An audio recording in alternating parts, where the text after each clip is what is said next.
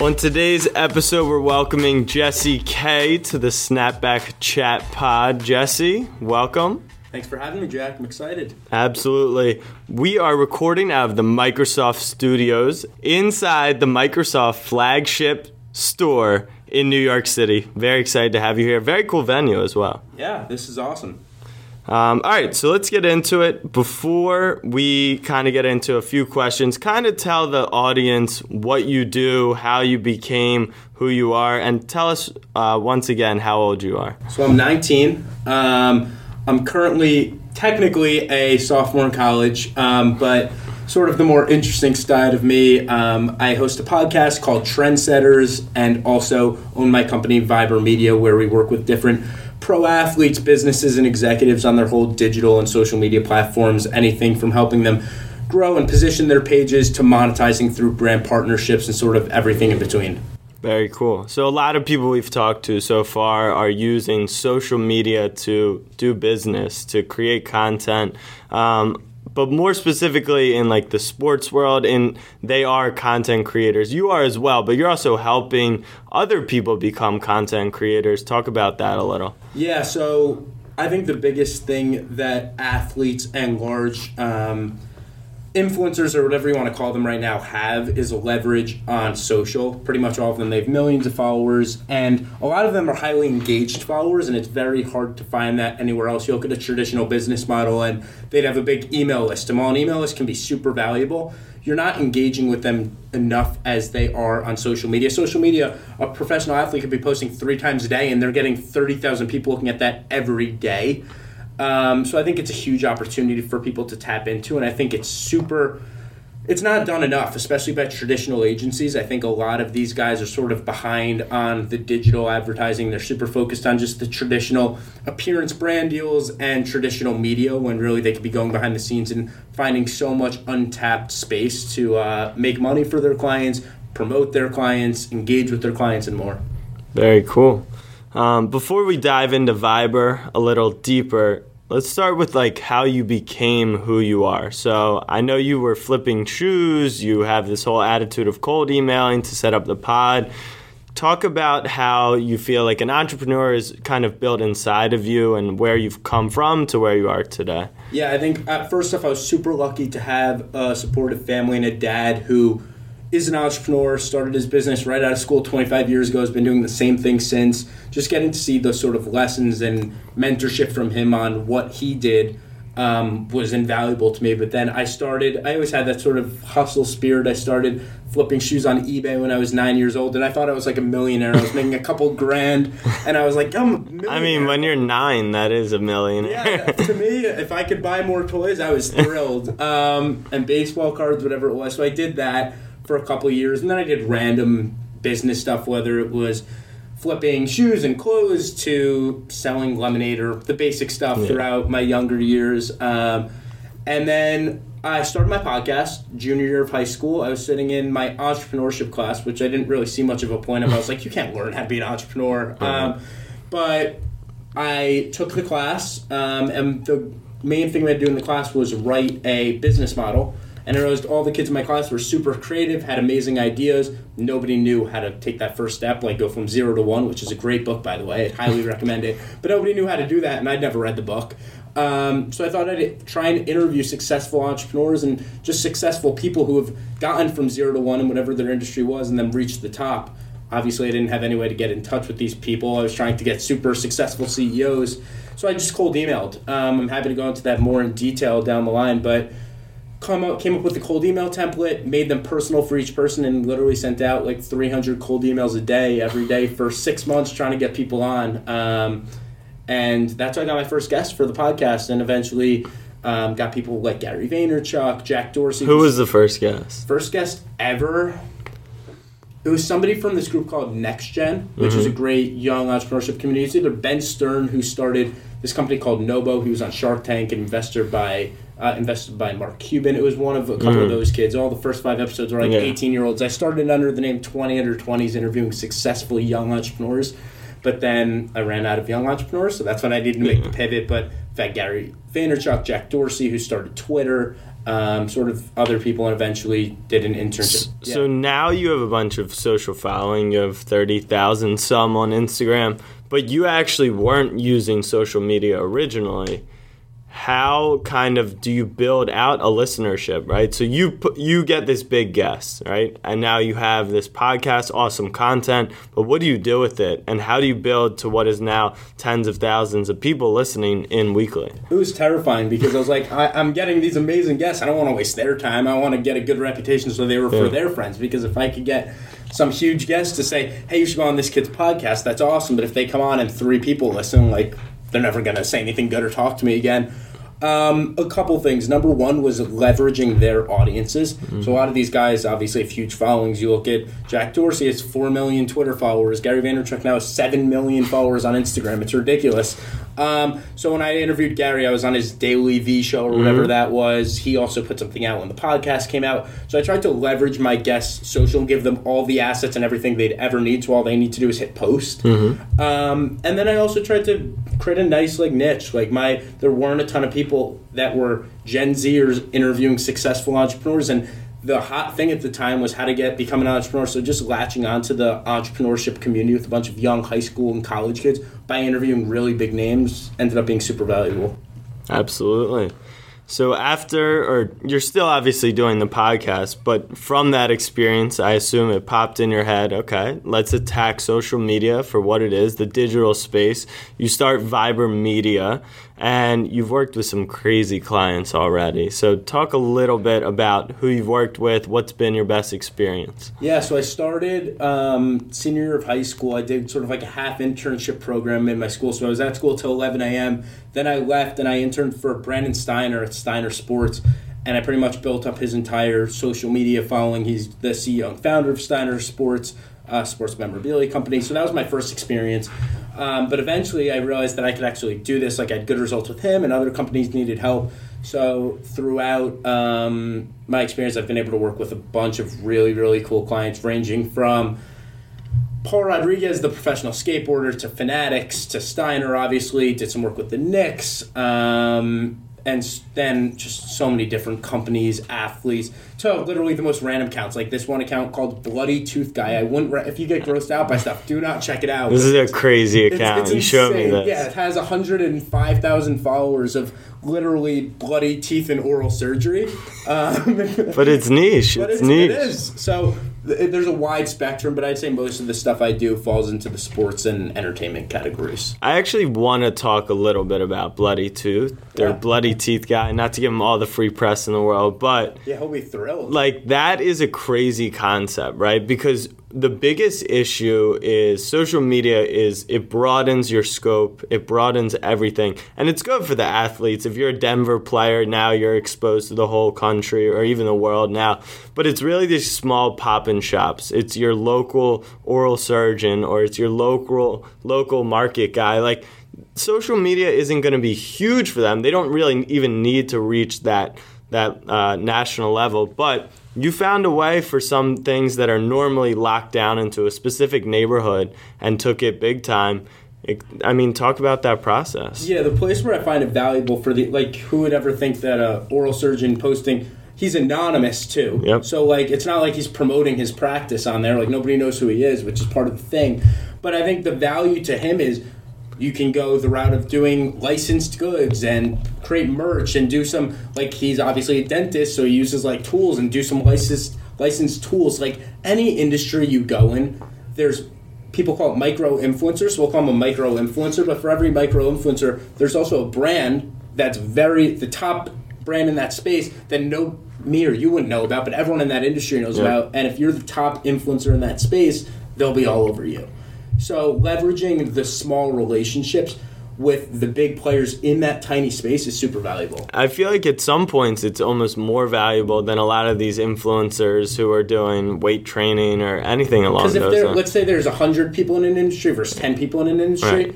I'd rather pick the guy in the smaller industry that has way bigger reach in Mm-hmm. his thing because I'd rather take hundred thousand people that actually know a ton about your industry and are perfect fits as a person to reach out to than somebody with 10 million followers who goes across the sports, fitness, music, hip hop space that doesn't Right. really have a key focus. Yeah, it's all segmented targeting. Like this guy's entire following is dental patients, dental uh, dentists, nurses, anyone that would ever buy product from one of these companies. So it's not like me or you isn't following this account unless we're just weird or creepy or gross.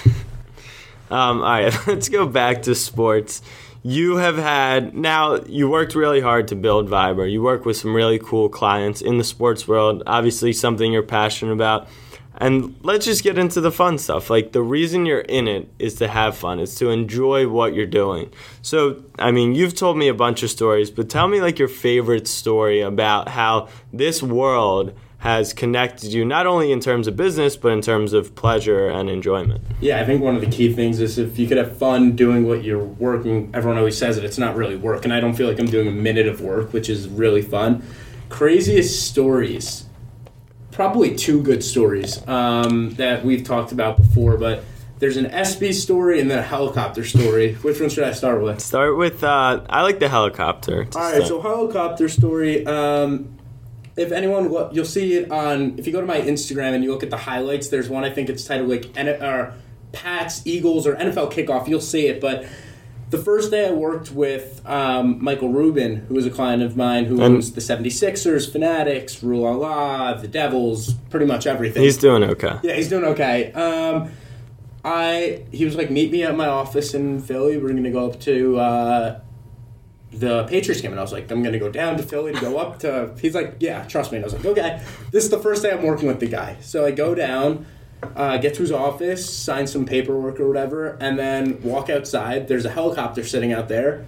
I get in, Michael's there, and Joel Embiid's sitting like right across from me. Like I'm here, and Joel Embiid's sitting where you are. Yeah. Um, and obviously, I'm sitting across from him. His legs are very big. I don't have a ton of space.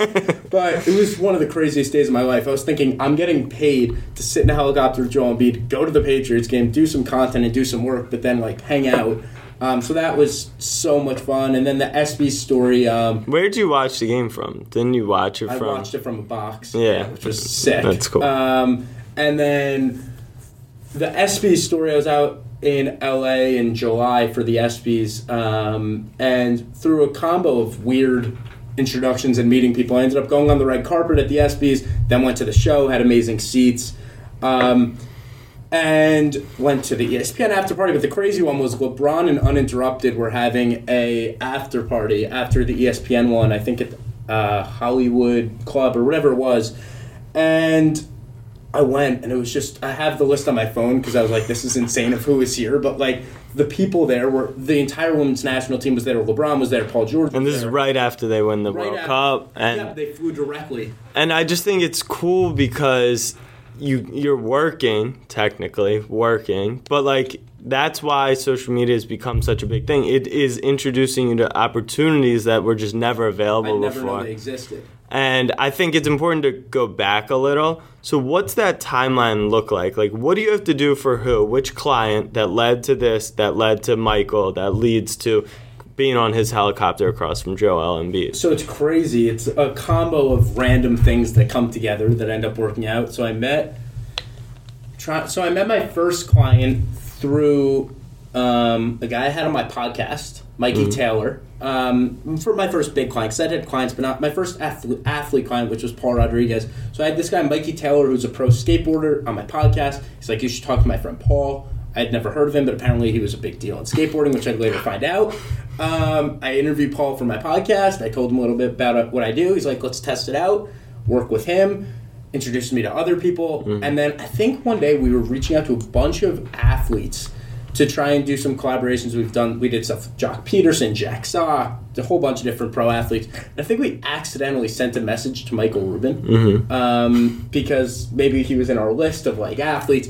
And they, he, there, I got put in touch with Michael's guy. They mentioned they were looking for um, that Michael was trying to start something, and eventually I just got in touch with their people, and it's just the weirdest combo of things that led to that happening. Yeah, that is wild. Um, so we've talked about a lot of the positives, and now since you've had so much success with the podcast, like you said, leveraging audiences, you now have your own content on your Instagram, jesse.k11, right? JESSE.KY11. Not outstanding content, but good content. You have content, but now you understand. So, as much positive that comes from it, do you have, whether it's your own personal or your clients, see the negative and like want to speak on how you deal with it, how you advise them to deal with it?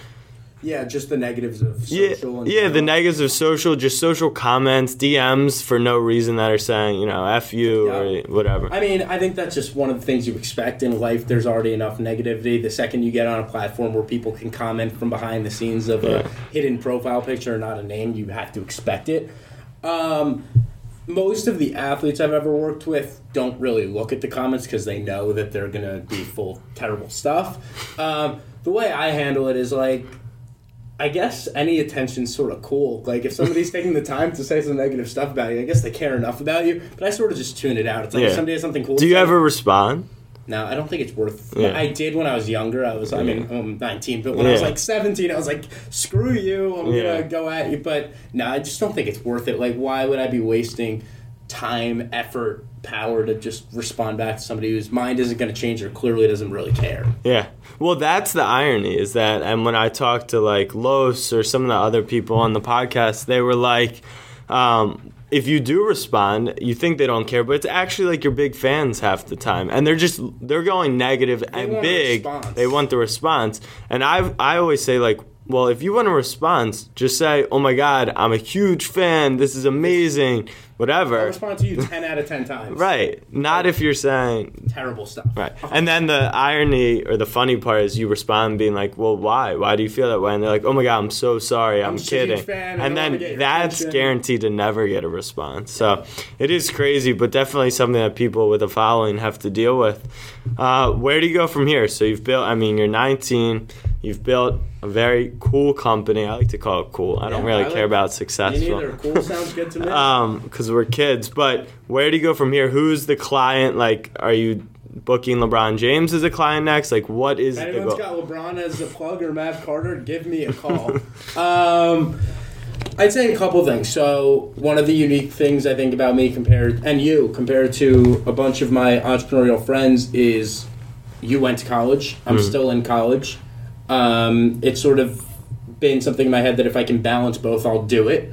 That's what I'm in now. Um, so hopefully finish out school. But I think the long term goals for me is like continue to build what I'm doing now, continue to build the relationships, and sort of see where it goes. I'm not in a rush. That's the cool part of being young. Is like I don't have the family to feed. I don't like. Yeah. It's like it's a ton of fun what I get to do every day, and I love it. I don't know if this will be what I do in 10, 15 years, but right now working with more ath, really anything that's in the athletic or entertainment space is a ton of fun to me. Um, and that's sort of where I'm at right now. I like talking about the work I get to do. The podcast is a blast for me. I get to have some awesome guests. I had you on last week.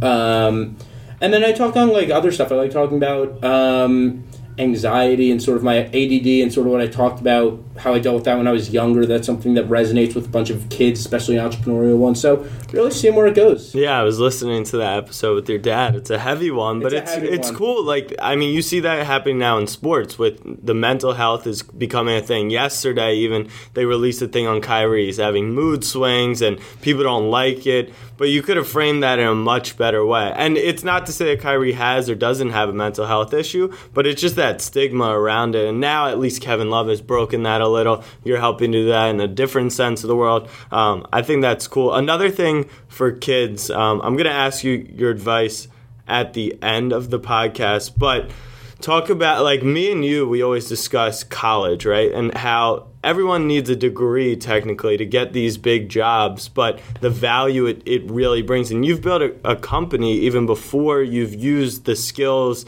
and learning that you might take in from college. So give me your viewpoint on what's the biggest takeaways from actually going to college why you're staying in it why you might consider leaving. So I think traditionally, and continuing through this day, if you're trying to be a doctor, be on Wall Street, be a lawyer, college is a necessity. Um, anything besides yeah you can't really teach yourself how to do surgery Yeah, off youtube if I go into a eh, because it's weird, like you go into a business thing and you don't care where the person went to school if they own a company. Right. But if I went into a doctor's appointment and they they say, hey, you could pick this dude that didn't go to college, this dude that like went to community college, but he, he kind of got a degree, or this dude that went to Harvard Medical. Like, who do you want to have your surgery? Like, I'm picking the Harvard dude ten out of ten times. Until he charges you Until he charges times. you a hundred times what everyone else does. So it's like that's the place where college still does matter. Mm-hmm. Um, but then you look at other industries where it really doesn't. For one, um, somebody who I just said on my podcast, a good friend of mine, Josh Lafazan, he's the Nassau County legislator. He's the youngest elected official ever in New York. He started in community college.